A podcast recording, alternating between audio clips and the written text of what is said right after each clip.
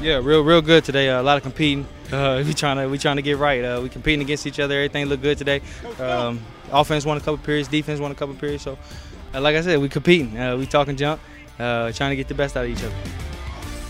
That was Keenan Allen after a very spirited day four of Chargers camp. Hey everybody, Chris Hayre with you on the Chargers Training Camp Podcast. A highly competitive practice this morning out in Costa Mesa. Today I'm joined by Ricky Henne of Chargers.com to break it all down. But first, I sat down with ESPN's Eric Williams to get his early takeaways from training camp.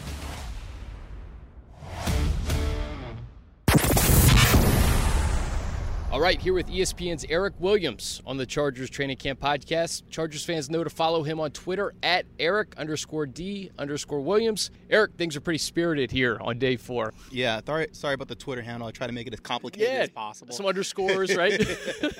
uh, yeah, I think today's practice was a little better than yesterday. I thought yesterday's practice was kind of blah. Um, and I talked to a couple players about that. I think just kind of being in pads for the first time and not understanding uh, what the tempo is going to be. Guys are still kind of getting a feel for what it's going to be like, particularly with a new training staff or new, excuse me, new coaching staff. yes. Uh, today was different. You could tell that the coaches were like, "Hey, we need to pick this up." And I thought um, guys like Tre Boston that are a little more vocal were, were helping to kind of bring that energy. And I thought the energy level was better today than it was on Tuesday. There was there was some chirping going on with the chirping. offensive defense fill up and going back with the, You need that. secondary. You do need that. You need that competition. I, and it was think- healthy. Oh yeah, it's healthy and it gives them juice. You know, football is very monotonous. You're doing the same thing day in and day out, and so you really need you need 10 or 15 guys like that. So if one guy's not bringing it, the other guy's bringing it, and that helps kind of elevate that competition level as you talked about. What caught your eyes today? I, Keenan Allen looks smooth as ever. Yep. Uh, Travis Benjamin's having a heck of a camp as well. You, you stole the name. Yep. I mean, Travis is the guy that really jumps out.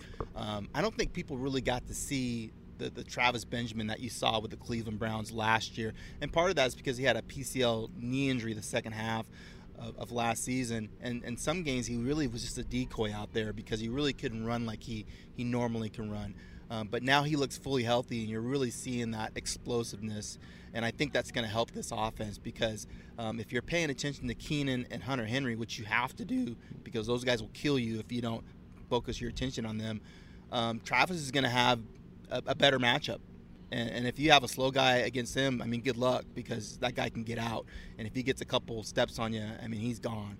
Um, and you really see that the last couple days. So I think Travis is certainly one guy that stood out. The other guy is, is Trevor Williams, who plays cornerback. Uh, played a little bit the second half of last season for them. Was an undrafted rookie out of Penn State. Um, he's been running with the starters now uh, in place of Craig Mager, with Jason Verrett still kind of nursing the knee injury. And, and I just really like the his the way he competes. Um, he's a tough guy, tough-minded guy, uh, and he gives them ver- some versatility because he can play on the perimeter and he can also move inside and play slot uh, when they go five defensive backs. So those two name- names are, are, are two guys that I've, I've paid attention to.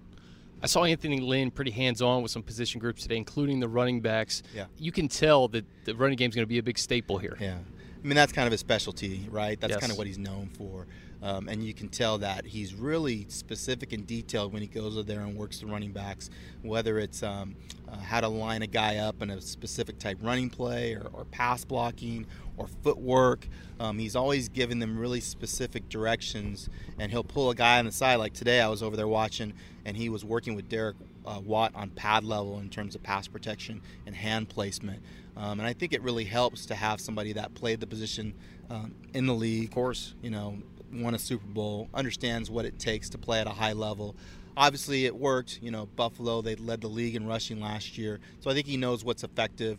And if you partner that with what Ken Whisenhunt and Philip Rivers can do in the running game, I think it's a pretty good marriage. And I think you should have better balance. I think they're really going to take advantage even more of, of Melvin Gordon's skill set and what he can do. That's the key is, is balance because to your point, if, if Melvin Gordon has a huge year three, that means the passing game is humming as well with all these weapons. We know Mike Williams isn't even on the field yet, but the fact that Tyrell Williams looks good, it, it can build off of that 2016 season. That passing game should be humming as well. Oh yeah, and particularly as you deal with a quarterback that's getting into their 30s. Look what Denver was able to do with Peyton Manning towards the end of his career. Um, you know, Peyton obviously wasn't the same guy he was with the Colts, but he still has the same mind, so he still can get them into good plays in terms of running plays based on what he sees pre-snap, Mm-hmm. and and he can still keep defenses honest because he knows where to go with the football, so he still throws with great anticipation. So if you have a guy that's uh, a workhorse running back, you know, for for Denver it was it was CJ. Uh, for the Chargers, obviously it's Melvin. That has to be the focal point of the defense. Then Rivers can kind of play off of that, and Oh, sure. and then you're going to get chunks and pass play action passing game. Um, so I think if, if Melvin becomes the focal point and Rivers is kind of the guy that plays off of it, um, I think that's a pretty potent offense for the Chargers. I'm also looking at the depth behind Melvin. It Yep. looks like Branden Oliver Yeah. is having a good camp to start. Yeah, yeah, Bo's the real deal. Yeah. Um, you know, he was an undrafted rookie a couple years, just can't stay on the field. Um, he had the Achilles last year. The year before that, he has a, a foot injury, so he hadn't been able to finish out. But when he's been on the field, he's effective. He led this team in rushing a couple years ago as a rookie when they had injuries, when Woodhead went down. Uh, and I think Ryan Mathews was injured that year. Um, so he's able to tote the rock. And even at his size at 5'8 and maybe 210 pounds, he's still a guy that can run tough in between the tackles. And I think if you watch Pass Pro, he's really good as a pass protector, which is why he can be out there on third down, red zone.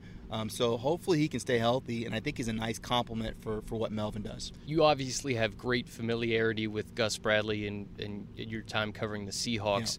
It's only one week in, Yeah. but uh, I- I've asked a lot of people this. it seems like his imprint is, is being made on this defense. I think with Gus, you know you're going to get a couple things. You know you're going to get passion, and you know you're going to get a guy that can motivate players on a daily basis.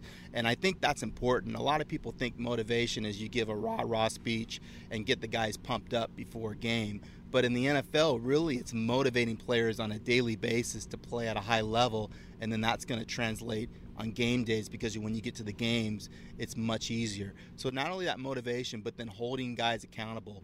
Um, I talked to Joey Bosa a little bit uh, after practice a couple days ago about you know kind of the difference between you know last year's regime and, and this year's regime, and it's no disrespect for John Pagano, who's a great X's and O's guy and, and a good defensive coordinator in his own right. But Gus is different because of the um, accountability piece. He's going to show those lows on film, and so you're going to see it, and he's going to call you out. And he Yeah. doesn't care who you are. He doesn't care if you're Joey Bosa or, or Dwight Lowery or Brandon Mebane. He's going to let you know. So if players know that, and understand everybody's being treated the same, then you have to give that effort, and from from the top guy to the, the guy at the end of the roster. Um, so you're going to get that with Gus. Um, he's he's he's unique. I, I I haven't been around too many guys like Gus, um, and I think that was a great get uh, that Anthony was able to, to bring him here. And you know, obviously, with, didn't work out with the Jags. He now comes here, can be DC, and maybe he gets another bite at the apple if they're able to have some success. We talk so much about Bosa and Ingram and obviously these corners and, and Hayward and Verrett. Uh, who are a few players on this defense that you think can really thrive in Gus's system? Um, I think one player that we haven't talked about a lot is Jerry Attaochu. Um, in that scheme, the Leo defensive end is kind of a, a pass rushing specialist. And Gus always likes really explosive athletes at that position. Obviously, Melvin Ingram is an explosive athlete. That's why they signed him to the money that they signed him and brought him back. And it was important to have Ingram with Bosa. But a guy like Jerry can really thrive uh, as a guy that's just getting upfield and, and getting after the quarterback. And I and I think um, what what Gus does well is he doesn't worry about what you can't do. He's figures out what you can do and puts those guys in places that they can be successful based on uh, their talent and skill set. So I think Jerry is certainly a guy that can do that. I think Korey Toomer, because he's familiar with the Seahawks scheme, because he originally was drafted by the Seahawks, Gus knows him well, is another guy because of his speed and his athleticism you might see him in passing situations out in the field when they go five defensive backs as a linebacker that can cover in space and also can rush the passer. So those are kind of two guys that I, I point to. Another guy is the rookie undrafted guy they got out of BYU. Uh, I think it's Michael Davis. Long, 6'2", 200 pounds. I think he ran a 4 440 at his pro day. Kind of a Richard Sherman clone. I mean, that's that's high praise. We, you know, obviously we need to see it on the field. Legion of Boom esque. yes, yes, definitely. When you look at the length, his ability to press, and his ability to run, which is important as a press guy, you, would be able to have that catch-up speed uh, to knock those passes down. And that's kind of one of the key things with that Seattle cover three is they like those long, lanky guys that can kind of shorten those windows and knock balls down. And then obviously you need an eraser in the back end. You know, they need an Earl Thomas. You know, Dwight Lowery and Tre Boston for now would be filling that that role for him a lot of guys that we've mentioned here just in the last 10 minutes the injury bug has gotten to them. When yep. we talk about Benjamin and Allen and yep. uh, Branden Oliver, I mean, the list goes on and on. This team was really snake bitten by injuries yeah. in 2016. If you can largely be healthy, this team has a real shot in the AFC West. Yeah, I think this is the fifth year now for General Manager Tom Telesco. I think this is the most talented roster he's had since he's been with the Chargers and kind of building it, uh, you know, from the time he's been here. Uh, but you're right, they have to stay healthy. Um, I think they finished with 26 players on injured reserve last year. That was the second most in the NFL. A lot of those guys were impact players. You mentioned Keenan Allen. Jason Verrett was another guy, a Pro Bowl caliber player that wasn't able to finish out the season. Branden Oliver, Danny Woodhead, who signed in free agency with the Ravens. Uh, a bunch of guys that you were counting on to be impact players on game day that were not available.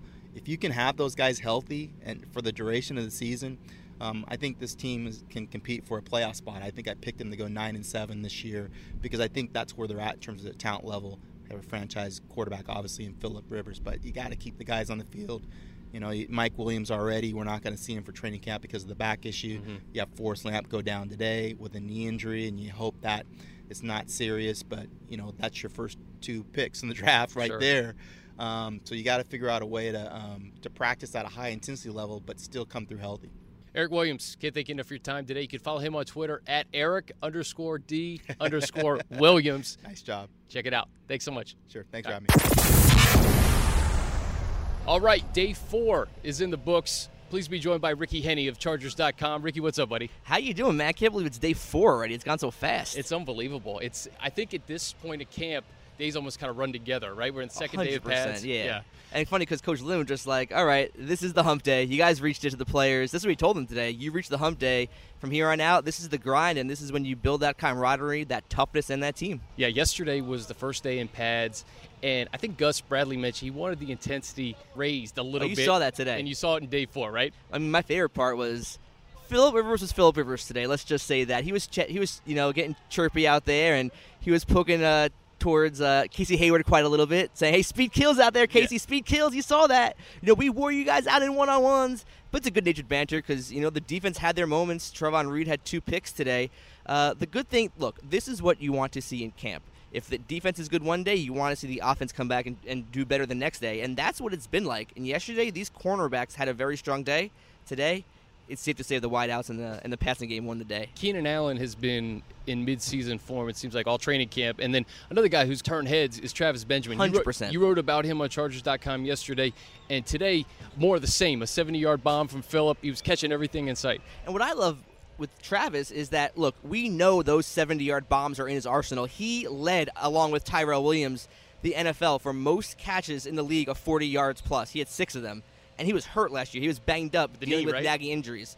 So when you see him out there and not just doing the deep bombs, he caught some intermediate passes and then boom, he was gone. And that's when Philip yelled out speed kills, and he's been able to stop on a dime. Travis, to me, has been one of the clear cut standouts of Chargers camp. Oh, there's absolutely no doubt. And it starts with the running game. We saw Anthony Lynn pay a lot of attention to the running backs today, a lot of hands on instruction. It's his bread and butter. It's his bread and butter. And I think if they get this running game going, listen, from year one to year two in Melvin Gordon's career in the NFL, uh, you saw a lot of lot more men in the box last year mm-hmm. trying to stop Melvin with a healthy Keenan Allen, Tyrell Williams, Travis Benjamin at 100%. This offense, man, sky's the limit. It absolutely is. It was kind of I wrote about it yesterday, and I was talking about the defenses. For years, everyone's been talking about the Chargers' offense, and that's to be expected with Philip Rivers and Antonio Gates. And then you add in Tyrell Williams with a thousand yards, you know, c- coming in last year as an unknown. But I want to talk about the defense right now because there are some stars, and they are starting to be known just as much as the offense. Joey Bosa is a legit superstar in this league. Yes. I think it was Daniel Jeremiah yesterday who said he believes he could really lead this league in sacks. Melvin Ingram. I mean, and then obviously in the back end with Casey Hayward and Jason Verrett, you need a well balanced team. And I think this year's 2017 Chargers, and like I mentioned earlier, you're seeing one day one unit doing better than you know winning that day, and then the next day it's the other unit. It's not just the offense winning over and over and over again. So that's the balance. You need to be good on all three phases, special teams included. It starts with the corners with Verrett and Hayward. Then you get the guys up front with Ingram and Bosa. But I think a lot of people are, are kind of sleeping on the linebackers and, Oh, yeah. and, and the depth, some of the depth on this football team. I mean, we talk about Denzel Perryman. Th- this guy's a thumper. He is. He is. I mean, when the pads come on, you can see him trying to hold back yesterday. And, hey, he today- did as much as he could, but T- today, I saw him go stride for stride with Keenan down the field. Did I, don't, missed I, that don't. I don't know if you saw that, but he, but he was keeping up with the, with the Yeah. speedy Keenan. And trust Allen, me, too. knowing knowing Denzel, he's gonna let Keenan know about that all day until tomorrow. Uh, but no, you're right. Denzel, look, it's kind of crazy because two years ago he was this young pup, and now he's the leader of this unit. But there's, I mean, this linebacking group to me, this is where I'm most curious about because there's a lot of unknown there. There's only three now. I mean, there used to be a three-four. Now we're a four-three. Although that part of that's just semantics. Sure. But three guys who I've really loved watching, and I'm going to have a story on them soon, are these undrafted free agents because they are really showing out. James Onwualu, Mike Moore, and Nigel uh, Harris. They're fast. I mean, I don't know how they went undrafted. I, I, I'm excited for the fans to watch these three guys in the preseason games because every year it happens, and the Chargers have the best track record of undrafted free agents. You look, I mean, look at Antonio Gates, right? Yeah. And guys like Malcolm Floyd in the past, Kris Dielman, Jahleel Addae. I think these linebackers right now, they're the guys these fans are going to love watching. Yeah, Tom Telesco's done a great job of not only drafting but but getting guys after the draft as undrafted free Oh, yeah. agents. Ricky, get you out of here on this. What do you expect to see? Practice off tomorrow. What do you expect to see Friday before they get to StubHub Center this weekend? Gonna be exciting. Hopefully a little fresher. I mean, look, they were out there doing doing well, but obviously a day off leads to some fresh legs. So hopefully that adds the enthusiasm level up a notch higher. And the fans are going to be excited to see what they, you know. I know a lot of fans talking to them out here today. They've been loving Chargers camp, all the stuff they have out here, and a lot of them said they're coming back Friday.